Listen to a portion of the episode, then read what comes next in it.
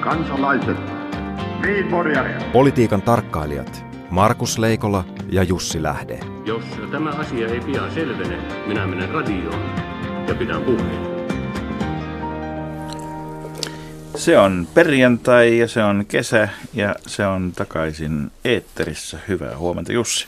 Hyvää huomenta Markus ja tiedätkö mitä? Nyt me lähetämme sympatiaa Washingtoniin.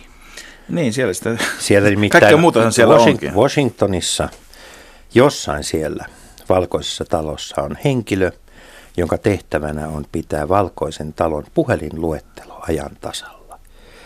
Ja tällä ihmisellä ei ole ollut kyllä kesää eikä lomaa. Mä luulen, että hän on tehnyt ympäripyöreitä päiviä ja huolehtinut siitä, että aina aamulla jokaisella valkoisen talon työntekijällä on työpöydällään ajantasainen puhelinluettelo, tosin kello 10 jälkeen hän on jälleen työn touhussa. Mä luulen, että puolueella päivitetään Twitterin kautta luultavasti reaaliajassa. Tuota, sieltä hän viimeksi, viimeksi sai lähteä The Mooch, eli, eli Antonio Scaramucci, joka ehti jo toimia kymmenen päivää tiedottajana ja koiralauvat ehtivät jo myöskin nimetä tämän aikakauden kymmenen päivää, jotka eivät järisyttäneet maailmaa. Niin itse asiassa he ö, oli maailman tietyllä tavalla matemaattisesti laskettuna lyhin työsuhde, koska siis hänen työsuhteensa ei varsinaisesti ehtinyt edes alkaa, koska se, hän, hänet erotettiin jo ennen kuin, kun, tuota, kun verokirja oli ehtinyt palkkakonttoriin asti. Hänen, hänen piti aloittaa vasta 21 seitsemättä, mutta hän oli saanut jo, jo potkut ennen No, sitä. oikein aikaan saa näppärä nuori mies ehti ennen työsuhteen alkuakin, mm. niin sotkia asiat. Ei, ei voi sanoa ryssiä, koska tuota, sehän jäi näkemättä. No No se Tässä on- olisiko hänen sijoitusyhtiönsä, jota hän koetti myydä kiinalaisille, kun pitäisi olla vapaa näistä sitoumuksista, mutta kun kiinalaisten kanssa kauppaa tällä hetkellä ei katsota hyvälle, että olisiko tämäkään mennyt läpi. Mutta se, mikä on mielenkiintoista, on se, että sieltä kuitenkin, kuitenkin niin kuin jotkut epäilevät, että järjestystä saattaisi sittenkin olla tulossa uuden kansliapäällikön, joka on kenraali Keli myötä, Niin. ja joka ilmeisesti oli tässä Skaramucin tuota, erottamisen takana. Niin on siis Kelin, äh, Kelihän mitä todennäköisimmin on äh, edellyttänyt sitä, että, että tuota, hän ottaa tehtävän vastaan sillä edellytyksellä, että tiettyjä henkilöstöjärjestelyjä tulee ja niitä tulee varmasti jatkossakin, koska ää, kaikki nämä henkilöt hän eivät suinkaan ole niin presidentin itsensä nimittämiä. Että siellä on merkittävissä tehtävissä henkilöitä, jotka on nimittänyt henkilö, joka ei enää ole valkoisen talon palveluksessa. Kyllä, mutta mielenki- mielenkiintoista myöskin se, että kun, kun, kun tuota, lehdistö pääsi tutustumaan, tutustumaan tuota, yhtenä päivänä vähän poikkeuksellisesti, niin, niin tuohon ö, Valkoisen talon niin sanotun Oval Officein, eli presidentin työhuoneen, tämän soikion muotoisen toimiston tai työhuoneen, niin, niin arkeen, niin, niin, tota, niin siellä kuulemma väkeä lappasi kuin vilkkilässä kissoja verrattuna Obaman aikaan. Ja nyt joku voisi ajatella, että, että tota, nimenomaan tämmöinen suora johtaminen mahdollisimman moneen tahoon tai muuta olisi, olisi niin kuin tota, tämmöistä uuden ajan ja tehokasta ja Trump olisi tekemisissä, mutta ilmeisesti asia on tässä on päinvastoin, että kun kaikki keskitetään yhdelle portinvartijalle, niin joku, onko se demokratia vai mikä toteutuu paremmin? No näin, näinhän Yhdysvalloissa on tähän asti to, toimittu. Mutta ainakin on kokeiltu uutta vaihtoehtoa. Mutta tota, kyllä, kyllä täytyy sanoa, että siis äh, John Kellyllä on, on siis Chief of Staffina aivan valtava, valtava kyinen pelto perattavana, koska siis Valkoinen talo vuotaa ei vain työntekijöitä, vaan myös tietoja ja tämmöinen tilanne, jossa siis valtiojohtajien kanssa käytet, käytyjen puhelinkeskustelujen transkriptit äh, ovat Washington Post-lehdessä, niin nämä on, nämä, tämä on oikeasti diplomatian kannalta, tämä on täysin tuhoisaa. Ja tuota, samaan aikaan sitten, ää, kun ollaan tilanteessa, jossa, jossa tuota, käytännössä kongressi tekee kansainväliseen politiikkaan liittyvää päätöksentekoa. Kon- Kongressi hoitaa kansainvälisen politiikan, mutta kongressi aikoo hoitaa myös Ko- kansallisen syyttämisen. No, se mennään Näyttää siihen kohta, mutta ongelma on se, että kun kongressilla ei ole keskusteluyhteyttä, niin sit, silloin kansainvälisessä politiikassa harjoitetaan skiit-ammuntaa pimeässä. Mutta syyttämiseen mitä tulee, niin nyt on siis suuri valamiehistö kutsuttu koolle. Löytyykö sellainen suuri valamiehistö, joka saa hyväksynnäksi? Amerikassa pienemmissäkin keiseissä on tapana, että niitä raakataan, niitä valamiehistöehdokkaita viimeiseen asti. Jotenkin mä olisin vähän skeptinen, että ennen kuin tässä saadaan valamiehistö, on tehty päätös, että otetaan suuri valamiehistö-peli, mutta ennen kuin se saadaan koolle, niin tässä voi mennä enemmän aikaa kuin jossakin toisessa asiassa, jossa menee paljon aikaa. Presidentin erottaminen Yhdysvalloissa kestää kuusi vuotta ja virkakausi neljä vuotta. Että se on tämä ongelma, että se pro- prosessi voi luoda painetta, joka johtaa siihen, että presidentti eroaa, mutta on todella vaikea nähdä, että, että virkakauden aikana ilman täysin poikkeuksellisia syitä voitaisiin tämmöistä erottamista tehdä, mutta suuren valamiehistön kutsuminen ö, tarkoittaa sitä, että syytä epäillä kynnys on ylitetty. Mutta epäilyksiä on minulla senkin suhteen, että Donald Trump tulee kaatamaan Brexitin. Niin, Brexit-neuvottelut käynnistyivät todellakin EU- ja Britannian välillä tässä kesällä. Sitä oli ehkä vaikea huomata siksi, koska ne kestivät yhden päivän. Mm. Ja sen jälkeen me lähdettiin iloisesti, iloisesti lomalle. Tuota, nyt ajatus siitä, että, että tuota Brexit-sopimus saataisiin kahdessa vuodessa aikaan, kun se alkaa lomailulla, tuntuu jotenkin kaukaisemmalta. Jos valkoisessa talossa on yhtä monta politiikkaa ja mielipidettä, kun on, on väkeä töissä kullakin viikolla, niin eipä tuonne Britanniankaan hallitus kauhean yhtenäiseltä vaikuta. Pikemminkin voi sanoa, että tässä vaiheessa alkaa, alkaa niin verolyöntisuhteet sen suhteen, että syntyykö mitään Brexit-sopimusta kevääseen 2019 mennessä, niin mä luulen, että se näyttää yhä heikommalta päivä päivältä. Ei, siis Brexit ei toteudu.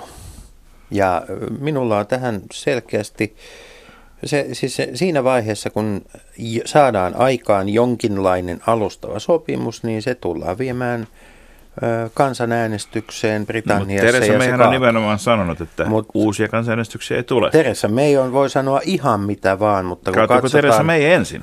Kyllä, kyllä se siltä näyttää ja, ja tuota, ei, ei, kun sanotaan, että sellaiset nousevat henkilöt, Labourissa kuin vaikka Sadiq Khan, Lontoon pormestari ja moni muu on tuonut esiin sen mahdollisuuden, että, että se neuvottelutulos täytyy alistaa kansanäänestykselle, niin se paine tulee kasvamaan niin korkeaksi. Ja kun Euro- Euroopan unionin sylin lisä ohella on tarjolla nyt Donald Trumpin syli, niin silloin Donald Trump on se henkilö, joka kaataa Brexit. Ja, ja viime kädessä uskoisin, että brittien konservatiivipuolue päättää, kuten niin moni muukin puolue aina kysymyksestä, pysyäkö hallituksessa vaiko vaihtaa johtaja.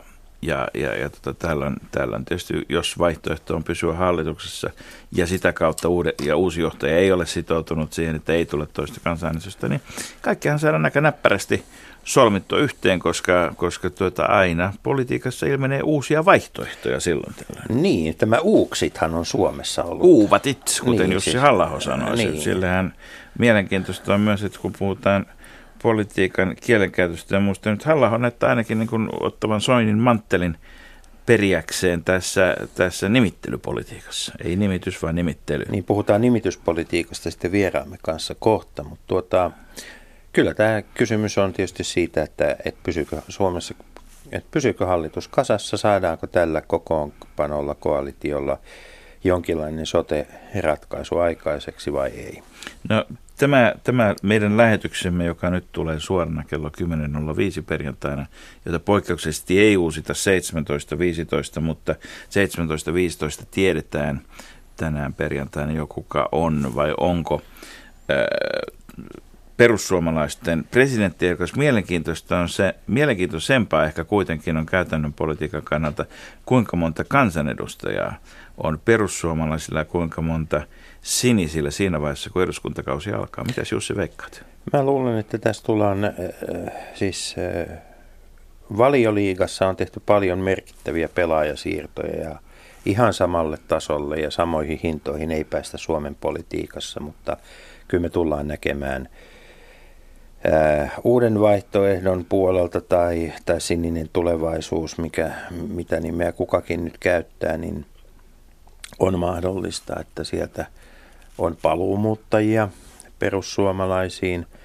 On ja peruste oli siis että silloin, perussuomala... peruste oli siis silloin oman poliittisen uran jatko, Ky- kyllä, ja sitten kun he ovat tottuneet siihen, että heitä johdetaan. Ja, ja nyt sitä johtajuutta, sellaista johtajuutta siellä ei ole. Ei ole alfaa eikä urosta, joka sanoisi, että näin tehdään. No, Sampo Terho nyt ole jonkunnäköinen, tri, ainakin triolaulaja. Ja, ja, tuota niin, ja sitten toinen, toinen asia on se, että molemmilla puolilla on kansanedustajia, joita kiinnostaa jatko joko kokoomuksessa tai keskustassa. Ja jos näitä siirtoja alkaa tulla enemmän, varsinkin perussuomalaisten puolelta, niin se alkaa syödä jo, jo niin kuin hallituksen toimintakykyä, sekin. Nähtäväksi jää, mutta eipä tässä niinkään kauaa elokuu vain ja sen jälkeen on syksy ja sitten nähdään lisää. Tänään sen sijaan kuullaan hieman muusta. Radio Yhdessä. Leikola ja Lähde.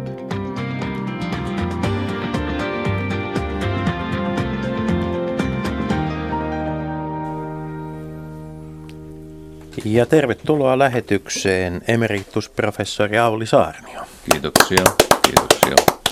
Aloitetaanpas aivan perusteista. Asia, josta on, voisiko sanoa, suomalaisessa mediassa viime vuosien aikana paljon, paljon tuota puhuttu, mutta vähän keskusteltu. Perustuslaki. Auli Saarnio, mikä on perustuslaki ja mikä on perustuslain tehtävä?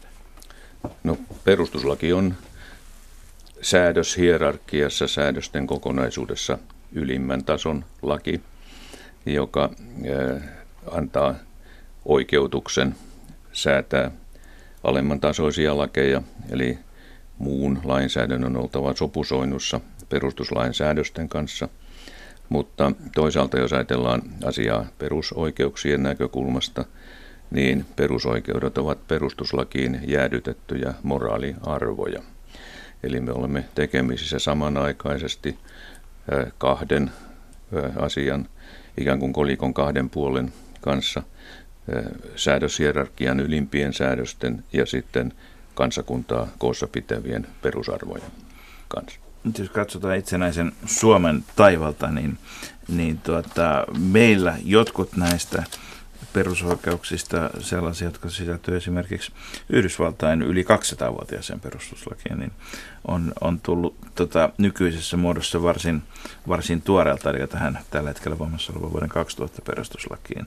Kun sen sijaan toiset sitten, kuten esimerkiksi omistusoikeuden suoja, heijastelevat itsenäisyyden alkuvuosien vuoden 1918 välien selvittelyn lopputilannetta. Kuinka tuota, Nyt jos katsotaan, niin perustuslakiahan uudistettiin tämän sadan vuoden aikana. Siitä on, siitä on voi sanoa, että varmaan puolet suurin piirtein ollut semmoista, että pitäisi uudistaa ja tarvitsisi uudistaa. Ja sitten lopu, lopulta saatiin, saatiin tuota, tämän vuoden 2000 uudistus aikaiseksi.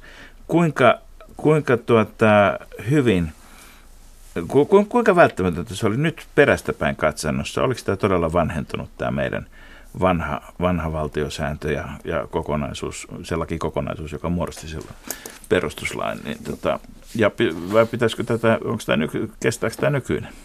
Kyllä voidaan hyvin perustein sanoa, että, että vanha hallitusmuoto, vanha perustuslaki oli aikansa elänyt.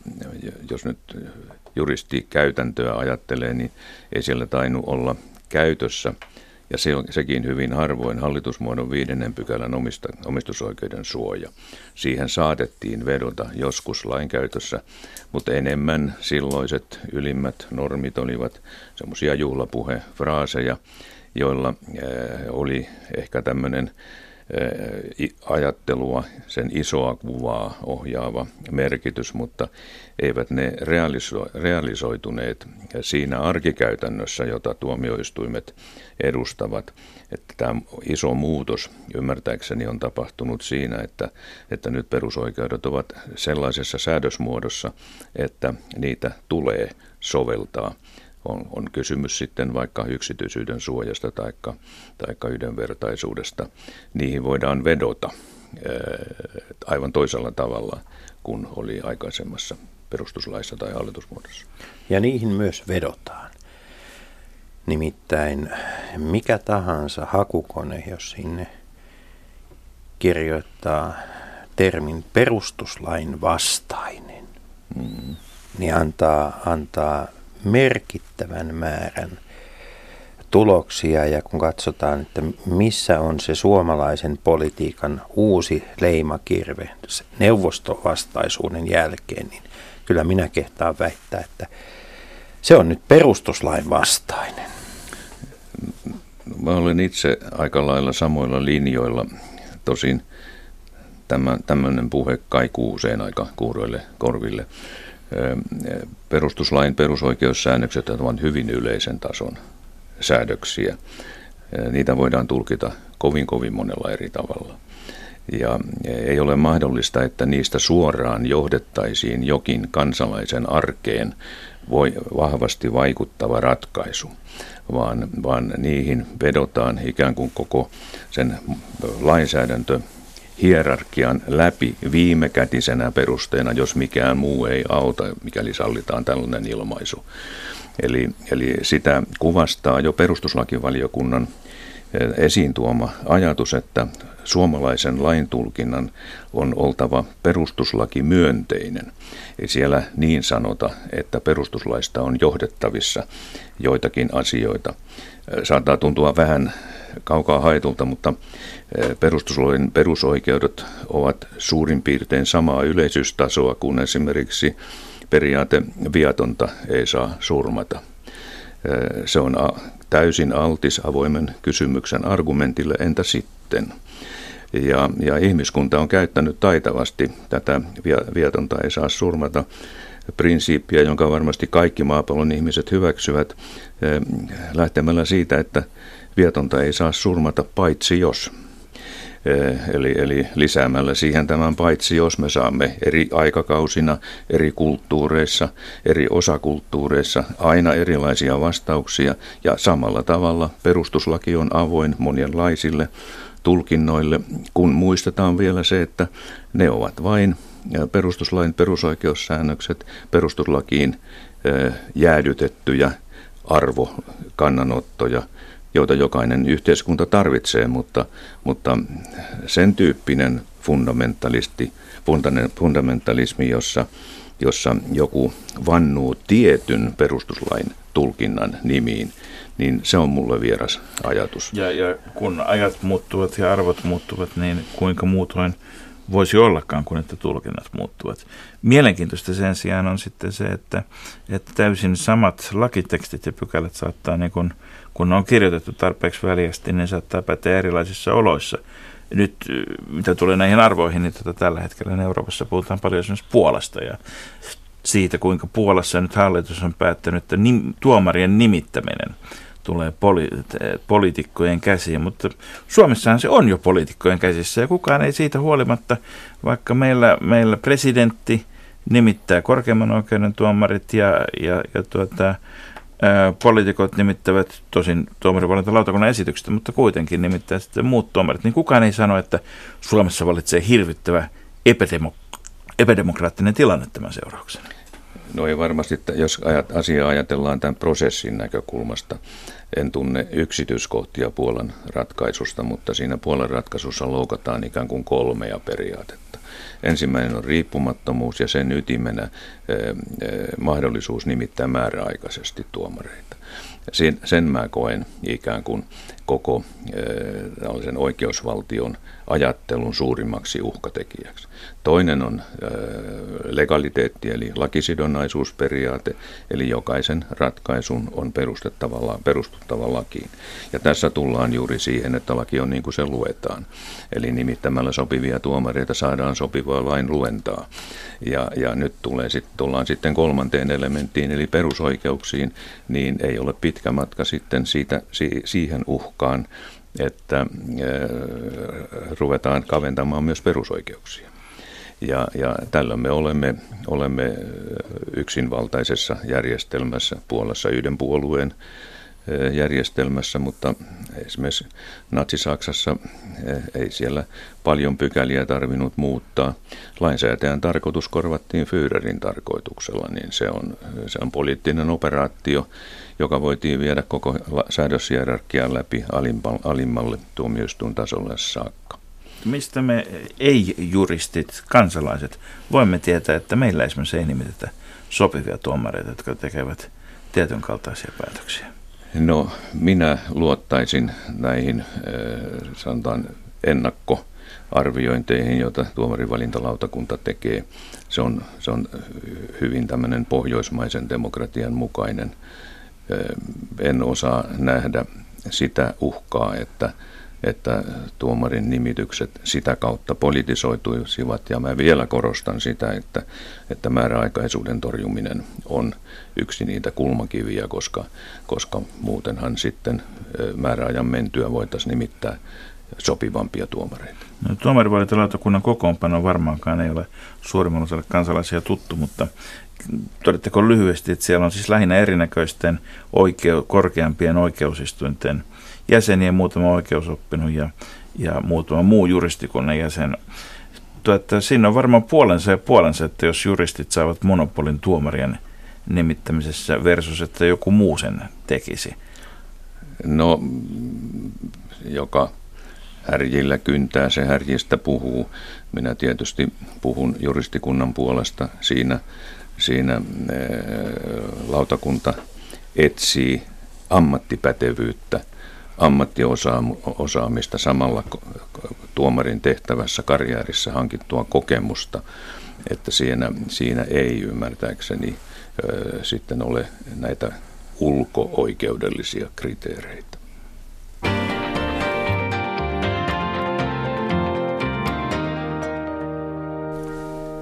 Ja arvoisat kuulijat, tervetuloa Leikola ja lähdeohjelman pariin. Keskustelemme oikeusvaltion olemuksesta äh, emeritusprofessori Auli Saarnion kanssa. Äh, perustuslaki kaipaa aina tulkintaa ja Suomen korkein lakien perustuslain mukaisuutta tulkitseva elin on eduskunnan perustuslakivaliokunta ja nyt on käyty kesän aikana julkista keskustelua myös siitä, että pitäisikö Suomessa olla tällainen joissain maissa käytössä oleva perustuslaki tuomioistuin. Tuota, Audi on minkälainen tämä suomalainen käytäntö on? Mitkä ovat sen hyvät puolet? Onko siinä huonoja puolia? Ja onko tämä keskustelu perustuslaki tuomioistuimesta sellainen, jota juristikunnassa käydään? Kyllä sitä varmasti käydään juristikunnassakin, mutta ei nyt, ei nyt tavattoman innostuneesti. Perustuslakivaliokuntajärjestelmä on, on eurooppalaisittain poikkeuksellinen, koska se on ennakkotarkastusjärjestelmä. Eli kun hallitus antaa esityksen eduskunnalle, niin tarvittaessa eduskunnan perustuslakivaliokunta arvioi, onko se hallituksen esitys sopusoinnussa perustuslain jo hyväksyttyjen säädösten kanssa. Se on tällainen ennakkokontrollisysteemi. Sen sijaan perustuslaki tuomioistuin, noin siinä tavanomaisimmassa muodossaan, on jälkikontrollia, jos esimerkiksi syntyy lakia sovellettaessa ongelma siitä, onko siinä tapauksessa sovellettava laki tai onko se ratkaisu, joka, joka annetaan, onko se perustuslain mukainen, se on tyypillisesti tuomioistuin asia. Mutta jos esimerkiksi näitä hallituksen esityksiä ajatellaan ja sitä ongelmaa, josta paljon kohutaan, niin eihän perustuslaki tuomioistuin siihen hätään mitään ehtisi tehdä. Prosessi voi kestää pari vuotta, ongelmat ovat jo ohitse. Eli kyllä tällä, tällä perustuslakivaliokuntajärjestelmällä on omat vahvat puolensa ja yksi niistä on se, että, että eduskunta itse – jonka tehtävänä on ikään kuin varjella kansakunnan perusarvoja. Määr, tulee määrittäneeksi nämä perusarvot joka kerran uudelleen, kun se tarkastelee lakien perustuslainmukaisuutta. Eli itse näin, että me olemme itse asiassa aika oikealla linjalla siinä, että Perustuslain ennakkotarkastus on poliittinen prosessi ja sen pitääkin olla, koska siinä punnitaan arvoja. Sitten kun punnitaan lain soveltamista ja sen tekniikkaa, lakien sopusointua olemassa olevan perustuslain kanssa, niin sitten me olemme tuomioistuinjärjestelmässä. Mä en, en näe mitään erityisen kiireellistä tarvetta perustuslakituomioistuinten tuomioistuimen perustamiseen. En mä ole sopiva henkilö sitä myöskään vastustamaan, mutta en näe periaatteellisia syitä, miksi sitä sellaista muutosta pitäisi kiirehtiä. Tota, perustuslakivaliokunnan osalta on käyty paljon keskustelua myös siitä, että sinällään aika rajattu joukko perustuslakiasiantuntijoita on sitten se ryhmä, jota valiokunta kuulee ja myös sieltä valiokunnan sisältä on, on esitetty kysymyksiä ja huomioita siitä, että onko tässä, näkyykö tässä juridisen osaamisen lisäksi myös jonkinlainen poliittinen näkökulma näiden asiantuntijoiden lausunnoissa. Oletko havainnut Auli Saarnio itse, että, että siellä juridiikan, juridisten neuvojen ohella tarjottaisiin myös laajempia yhteiskunnallisia neuvoja valiokunnan jäsenille? No jos otetaan vakavasti se periaate, jota minä olen kansanomaisesti nimittänyt termillä laki on niin kuin se luetaan – ja jos otetaan vakavasti se, että perustuslaissa on kysymys arvoista, niin keskustelevat perustuslaista perustuslakivaliokunnan jäsenet tai asiantuntijat, he välttämättä välillisesti tai välittömästi ottavat kantaa arvoihin. Ja mä en, mun on mahdoton nähdä semmoista tilannetta, jossa moraalille herkistyneessä tilanteessa juristi sulkisi moraalilta silmänsä ja voisi olla pelkkä lakiteknikko. Tämä, tämä periaate, jonka, jonka mä jo 60-luvun lopulla ensimmäisen kerran esitin ja silloin minut paheksuen sanotaan kuvannollisesti poistettiin salista, niin, niin se nyt on ajanut itsensä läpi. Eurooppalainen oikeuskehitys on osoittanut, että oikeus ja moraali lomittuvat toisiinsa niin kuin sormet sormien lomaan. Ja irrota siitä nyt jokin osa ilman, että toinen kärsii. Eli vastaus kysymykseen on se, että välttämättä asiantuntijamielipiteissä on poliittisia kannanottoja, mutta jos ne nostetaan ylitse muiden, niin silloin aliarvioidaan itse perustuslakivaliokuntaa.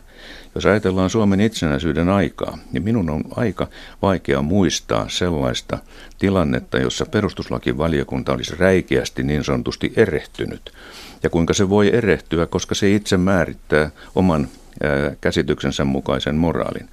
Kyllä perustuslakivaliokunnan jäsenistössä on aina nähtävissä, on ollut ja tulee olemaan nähtävissä se, että se on valiokunta, jossa kasvetaan ikään kuin sen tehtävän mukaiseksi. Riippumatta kansanedustajan siviilitaustasta, niin hän sisäistää sen vakavuuden jolla perustuslakiin on suhtauduttava. Eli, eli et, emme, emme me saisi keskustella pelkästään kä- käytetystä asiantuntijoista, jotta me tulisi talloneeksi perustuslakivaliokunnan omaa osaamista. Eivät ne mitään sätkynukkeja ole, vaan he tekevät näitä arvovalintoja jo, jonkun mielestä se voi olla väärä arvovalinta, jonkun mielestä ei, mutta tämmöistä demokratia on ja perustuslain tulkinta on demokratia.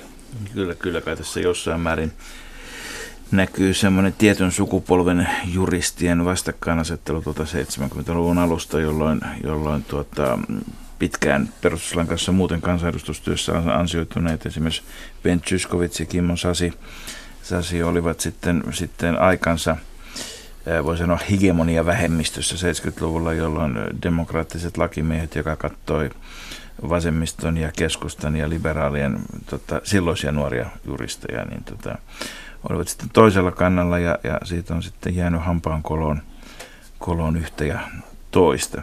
Mutta mielenkiintoista on toi, mitä sanoit, sanoit Auli Saarnio, niin siitä, että eihän valiokunta todellakaan ole sidottu asiantuntijoiden kantaan, ei mikään eduskunnan valiokunta ole.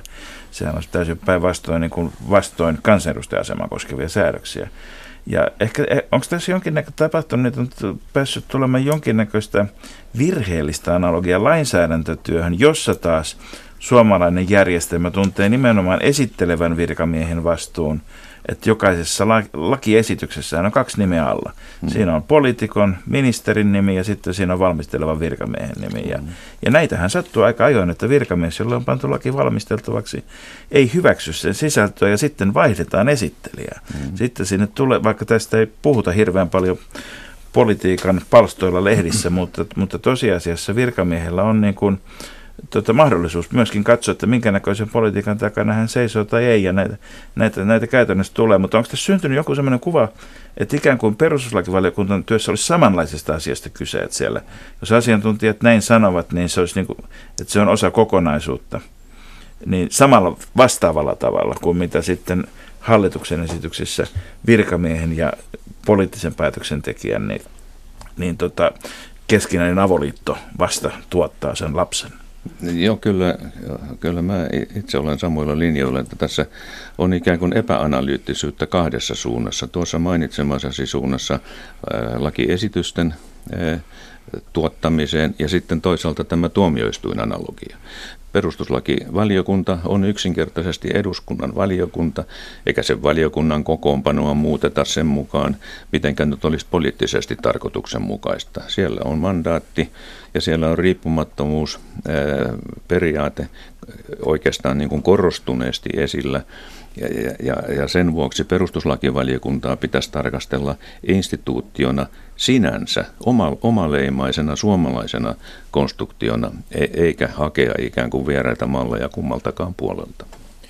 Niin, tämä on perustuslakivaliokunnan puheenjohtajuus on tehtävä, josta on meritoitu, meritoiduttu merkittäviin kansallisiin ja kansainvälisiin tehtäviin. Maalaisliiton Urho Kekkonen toimi vuonna 1940 valiokunnan puheenjohtajana. Ja sen jälkeen alkoikin sitten kausi, kokoomuksen kausi, joka ulottui aina vuoteen 2011. Ja puheenjohtajista löytyy äsken mainittujen Zyskovitsin ja Sasin lisäksi muun muassa nykyinen tasavallan presidentti Sauli Niinistö ja Jan Vapaavuori ja monta muuta valtiopäivä henkilöä miesten joukkoon ovat päässeet Paula Kokkonen ja Johanna Ojala-Niemelä ja Annika Lapinniemi. Mutta tuota, Lapintie. Anteeksi, Lapin, Lapintie. Kiitos Markus. Mutta tuota, tässä on, tässä on tuota, kuitenkin hyvin voimakas ollut tämä kokoomuksen ote. Onks, juristien ote. Juristi, juristien ote toki. Mutta että onko tässä nyt sellaista politisoitumista nähtävissä, että onko perustuslakivaliokunta vastavoima maan hallitukselle? Tai pitääkö sen olla? Kyllä sen ainakin kontrollivoima pitää olla. Onko se sitten vastavoima poliittisessa katsannossa, mutta sen pitää olla sen tyyppinen jarru, jonka hallitus ottaa vakavasti. Kun kun pääministeri Sipilä aloitti kautensa, niin hän sanoi, että hän ei pidä vatuloinnista. Mä kirjoitin aamulehteen, että ei sitten pidä myöskään hutilointiin syyllistyä. Ja, ja, Tämä ennuste on kyllä käynyt toteen. Niin, kyllä mä olen tyytyväinen siitä, että yksi ennuste minunkin kohdallani on toteutunut sen takia, että nyt syntyy vastakkaisuutta – eduskunnan perustuslakivaliokunnan ja hallituksen välillä sen vuoksi, että hallitus ei toimi riittävän täsmällisesti, riittävän konstruktiivisesti, vie keskeneräisiä asioita. Niin silloin on ihan luonnollista, että sitten perustuslakivaliokunta saa niskoilleen sitä, mitä saa. Jos tuohon äskeiseen luetteloon vielä puutun ihan omalla juristin kokemuksellani niin sanotaan, että Ben Syskovits ja, ja Kimmo Sasi ovat olleet aivan erinomaisia puheenjohtajia juristin näkökulmasta, että mitä, mitä sitten on kritiikin takana, se, siihen ei minulla ole asiaa ottaa kantaa.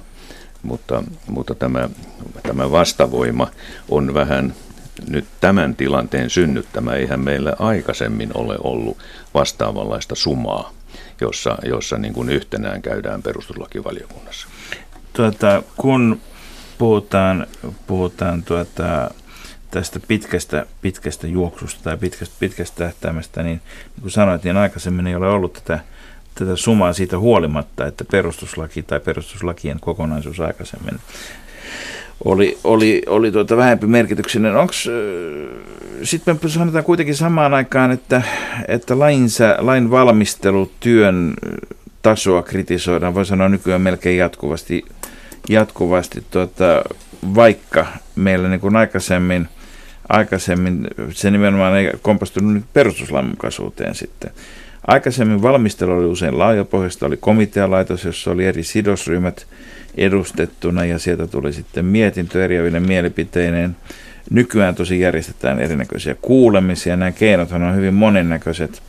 Samaan aikaan poliitikot sanovat, että hirvittävän vaikeaa on politiikassa. Viimeksi Anne Berner taisi tässä haastattelussa sanoa, että, että kun, kun ei keskeneräisiä ajatuksiakaan saa poliitikko sanoa julki, niin, niin, niin tota, ja kritisoit tuossa, että, että, että esityksiä on tullut Sipilän hallituksesta keskeeräisinä. Nyt mikä on keskeneräistä? Mistä tietää, milloin joku on valmista, kun maailma on jatkuvassa muutoksessa, kun jossakin vaiheessa pitää saada jotakin, ja sitten pitäisi tietysti olla sellaisia keskustelun joita voidaan myöskin kommentoida. Milloin valmis on valmista? No va- valmis ei ole valmis tietysti koskaan. Mutta kysymys on aika paljon siitä, että millä ammattitaidolla arvioidaan tuleeko perustuslaki vastaan jossakin ehdotuksessa vai ei. Eli, eli kyllä minulle syntyy sellainen maku, tai on syntynyt aika ajoin, että perustuslakia ei oteta oikein vakavasti.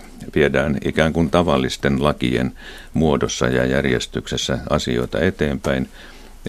Ja yksi syntipukki on se, että asetetaan varsin varhain sen tyyppisiä aikatauluja – joiden aikataulujen puitteissa pysymiseksi on tavattomalla kiireellä vietävä lainsäädäntöä eteenpäin. Mä itse kuulun siihen sukupolveen, joka minulla oli etuoikeus työskennellä komiteoissa ja, ja, ja pidin sitä järjestelmää hyvänä, koska siellä kaikessa rauhassa funderattiin asioita. Komiteoillakin oli määräajat, jotka niin, oli, ylitettiin. Oli, mutta niitä, niitä ylitettiin, mutta ei kohtuuttomasti mutta ne olivat kuitenkin aika pitkiä. Ja, ja jos nyt tässä vertailun naapurimaahan Ruotsiin ottaa, niin, niin eh, Ruotsissa esimerkiksi on ollut pitkä perinne rekrytoida parhaita voimia komitealaitokseen tai, tai pitkäaikaisiin lain uudistuksiin. Että tämmöinen eh, ehkä, ehkä lievä, lievä eh, perustuslakien merkityksen aliarviointi on ilmassa.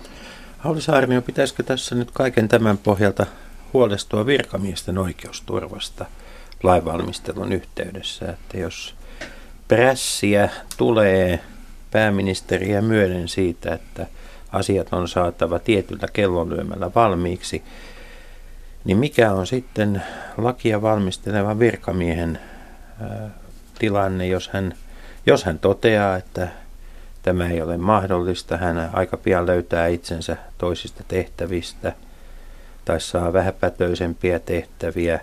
Miten tämä puoli politiikan kulisseissa Suomessa toimii?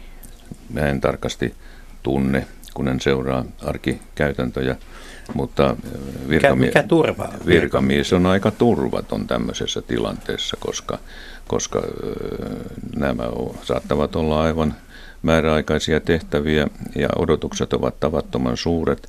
Minä en ensimmäisenä olisi tai arvostelemassa virkamiesten ammattitaitoa, vaan, vaan ennen muuta niitä olosuhteita, niitä edellytyksiä, joiden, joiden varassa virkamiehet joutuvat toimimaan. Eli, eli kyllä, kyllä hallituksen esitysten antaja, Suomen tasavallan hallitus, vastaa viime kädessä siitä, ja se on vastuu on poliittista vastuuta siitä, että, että esitykset menevät keskeneräisinä eteenpäin. No, auttaisiko eduskunnan toimikauden pidentäminen viiteen vuoteen tai sitten se, että olisi tämmöisiä kollektiivisia komiteoita tai muita, joiden toimikausi olisi pitempi kuin yksi vaalikausi, vai jähmettäisikö se lopunkin uudistamisen, että siinä on se riski, että siellä tulee erilainen hallitus ja sitten taas muuttuu kaikki? Kyllä se varmasti jäämettäisi, siis komitean laitokseen ei laajamittaisesti ole varmaankaan paluuta, koska aika on niin hektinen. Uudistuksia pitää saada nopeasti aikaiseksi, mutta, mutta kyllä tietysti ainakin lainsäädännön ydinalueella, niillä alueilla, jotka koskevat syvästi arkista elämää, tavallista ihmistä, niin kyllä niillä pitäisi kiireettömyyden olla yksi kriteeri.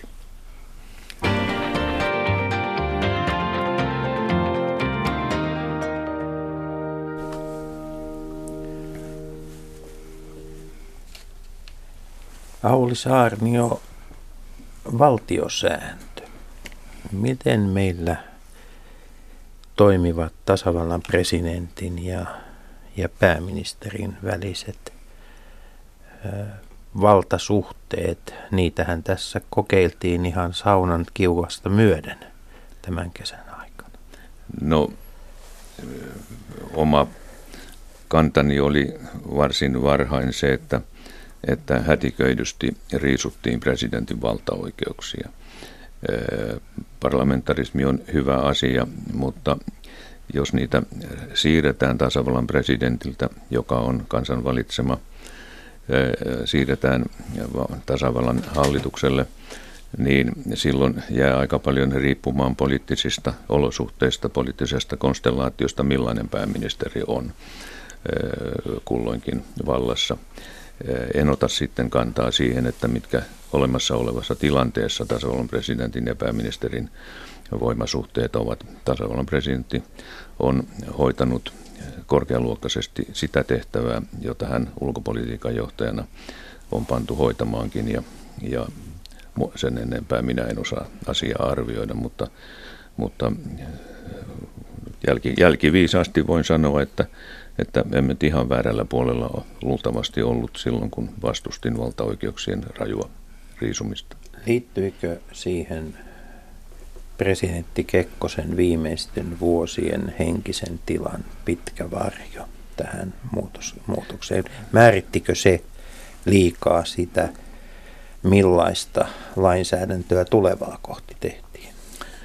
No sanoisin, että niin pitkäaikaisen presidentin varjo yleensä heitti tietyn tai, tai antoi sisällön Kekkosen aikaiselle ajalle. Itse ymmärrän presidentti Koivistoa erittäin hyvin, että, että hän, hän halusi siirtää enemmän parlamentaariseen suuntaan suomalaista yhteiskuntaa ja poliittisia käytäntöjä. Mitä Kekkosen viimeiset vuodet tähän heijastuivat, niin, niin en ole poliittinen analysaattori, joka osaisin siihen sanoa. Mutta mennään vielä toiseen perustuslakin, nimenomaan perustuslain uudistamisen ajankohtaan liittyvän asian, niin, niin tulisiko kysyä myöskin, että tuli, tuliko tämä perusoikeuksien voimakas korostaminen, joka varmasti oli myöskin siinä historiallisessa, sille historialliselle tilanteelle ominaista, jossa Berliinin muuri oli romahtanut, historia oli loppu ja jatkuva vauraus tulisi leviämään lännestä itään ja kaikkialle muualle, niin nyt nähdään, että sitten kun tulee taloudellista takapakkia, on hyvin vaikea seistä tiukasti kaikkien oikeuksien takana, tai kun tulee tämmöinen iso kansainvälinen kriisi, jossa pakolaisia tulee sisään, no otetaan miettimään, että koskeekohan nämä sittenkään kaikkia, kaikkia samalla lailla. Oliko, oliko perusoikeuksien niin voimakas esiinmarssi, kuitenkin myöskin yksi tämmöinen niin kuin turhankin paljon tiettyyn ajankohtaan liittyvä asia. Saattaa olla, mutta sille oli kyllä olemassa ikään kuin semmoinen yleisempi painekehä. Suomi ei ollut ihan kaikkein kunnostautunein ihmisoikeuskysymyksissä ja ihmisoikeustuomioistuimen ratkaisuissa. Ei ollut Ruotsikaan, mutta, mutta kyllä Suomi tuli konduktöörivaunussa tässä suhteessa. Ja näin ollen oli painetta myöskin, myöskin täällä perusoikeuspuolella modernisoida suomalainen yhteiskunta vahvistaa demokratiaa sillä tavalla, että oikeusvaltion peruselementtien riippumattomuuden ja laillisuusperiaatteen lisäksi suojataan perus- ja ihmisoikeuksia. Ja nyt näyttää siltä, että kun puhutaan oikeusvaltiosta, puhutaan sitten idän tai lännen skaalassa, niin erittäin paljon arvioidaan perustus- tai oikeusvaltiota sen mukaan, kuinka perusoikeudet toteutuvat. Että mä, en, mä en näe tässä tarkoitushakuisuutta tässä, tässä prosessissa. Kyllä, kyllä esimerkiksi entinen korkeimman hallinto-oikeuden presidentti Pekka Halberi johti hyvin taitavasti tätä perusoikeusuudistusta ja, ja suuntasi sitä ikään kuin oikeusvaltion suuntaan. Ehkä, ehkä pitää tämän istunnon jälkeen miettiä uudelleen, mitä, miten on suhtaut, olen suhtautunut asiaan, mutta mä en nähnyt tätä ulottuvuutta, ikään kuin tarkoituksenhakuisuusulottuvuutta siinä, vaan Suomi meni, ei suorastaan ajopuuna, mutta Suomi meni isommassa virrassa ja, ja modernisoi hyvissä ajoin ö, oman ö, perustuslakinsa ja nythän suomalaista oikeusvaltiosta ollaan viemässä jopa ulkomaille tai sen periaatteita, että kai se nyt sitten voidaan sanoa hyvällä omalla tunnolla, että onnistuikin.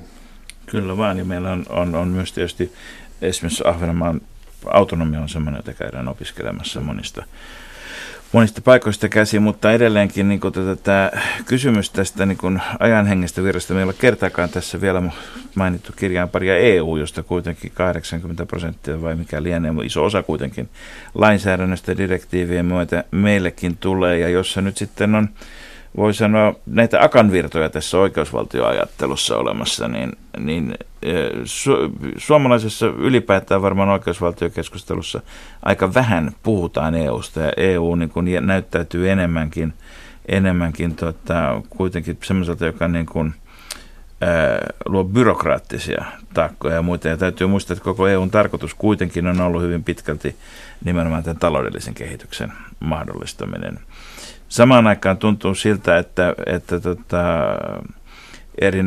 erinäköinen yritystoiminta, veroparatiisitoiminta ja muu semmoinen, jota eu ei kuitenkaan saada kuriin.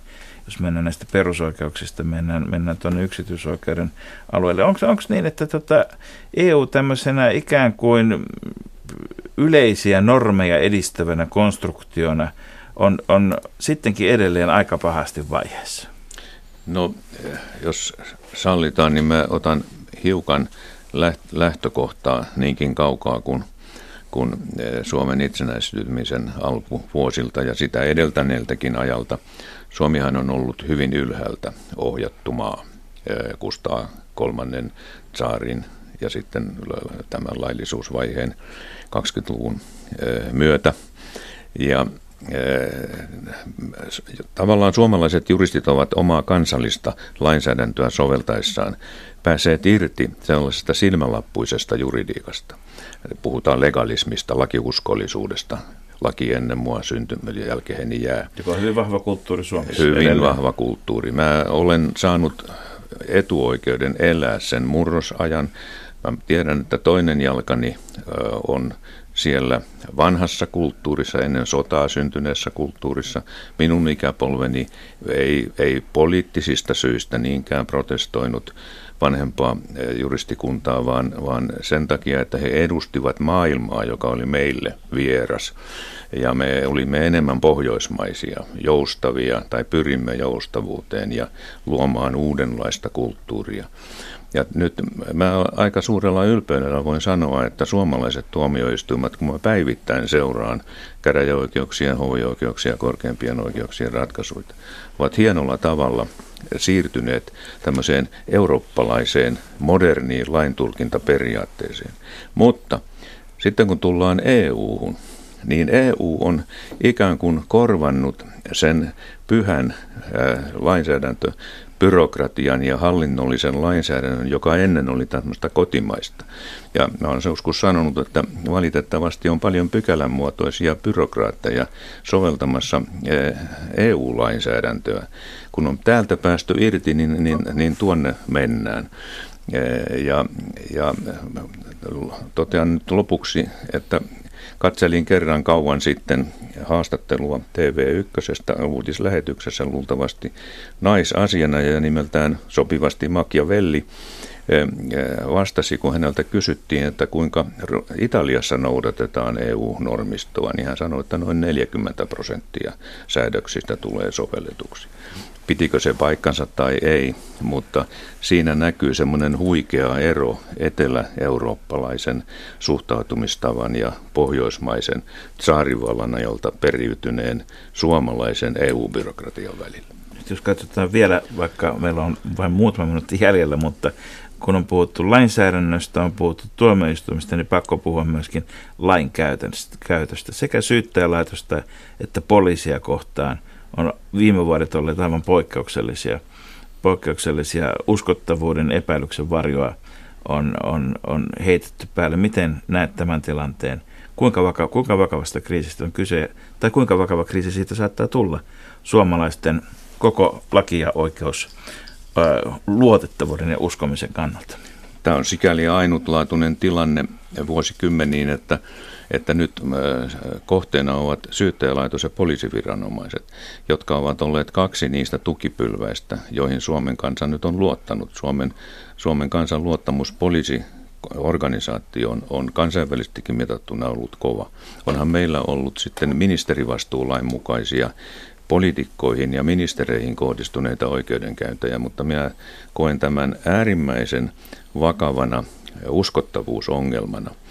Ja jos, jos uskottavuus poliisiviranomaiseen loppuu, niin mikä sitten tulee tilalle? Ja, ja, ja ehkä suhtaudun ylikorostetun vakavasti tähän, mutta, mutta esimerkiksi ylimmän syyttäjäviranomaisen ajattelemattomuus on sitä luokkaa, minä en ota rikokseen kantaa tai, tai rikosoikeudelliseen vastuuseen, mutta sitä luokkaa, että, että eh, jo se riittää horjuttamaan uskottavuutta. Kangasalan ramppiteatterissa nähtiin taivas täynnä purppuraa. Näytelmäkirjailija Aulis Arnion teos, jossa kurkistettiin sekä tähän päivään että 300 vuoden taakse Kostiaviran taisteluihin. Ja siellä tässä näytelmäkirjailijan urallasi olet aina korostanut pienen ihmisen asiaa. Aulis, miten voi pienen ihmisen asia tänä päivänä suomalaisen oikeusistuimen edessä? Onko, olemmeko menneet viimeisten vuosikymmenten aikana – parempaan vai huonompaan suuntaan vai niin kuin maailmassa yleensä sekä että? Sekä että varmasti, mutta lievästi parempaan suuntaan.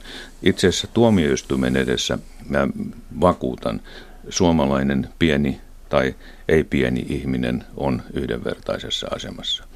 Mutta kun mennään, mennään sille alueelle, kuka pääsee tuomioistuimeen, eli, eli tämä access to justice, pääsy tuomioistuimeen, niin siinä on, on edelleenkin valtavia puutteita. Kuka kykenee vähävarainen ihminen kantamaan semmoisia oikeudenkäyntikuluja, jos hänellä ei ole edes ollut varaa vakuutukseen, niin, niin joka, joka tuottaisi hänelle oikeusturvaa. Kyllä mä suomalaisia tuomioistuimia puolustan, mutta, mutta vähävaraisen pienen ihmisen asema on yhtä vaikea kuin se on ollut itsenäisen Suomen historiassa aina. Toivokaamme, että seuraavat sata vuotta tuovat tähänkin asiaan paremmin parannuksen tuota, ainakin, ainakin kaikessa, jos ei tarvitse mennä huonompaan suuntaan. Kiitoksia vierailusta, Auli Saarnio. Ja ensi viikolla Leikola ja lähdeohjelmassa katsotaan sitten Suomen ja Venäjän kaupan näkymiä. Niin, silloin, silloin tota, katsomme, missä pakotteet menevät ja katsotaan, mitä pakotteita silloin esimerkiksi Amerikka on siihen mennessä ehtinyt julistaa, että viikko on pitkä aika näissä asioissa, mitä valkoiseen taloon tulee. Mutta nyt vain oikein hyvää viikonloppua kaikille kuulijoille. Me lähetys on tänään siis poikkeuksellisesti ei kello 17.15 uusinnassa, mutta areenassa kuultavissa. Luultavasti seuraavat sata vuotta. Kansalaiset, Radio Yhdessä, Leikola ja Lähde. Jos tämä asia ei pian selvene, minä menen radioon ja pidän puheen. Perjantaisin aamu 10 uutisten jälkeen.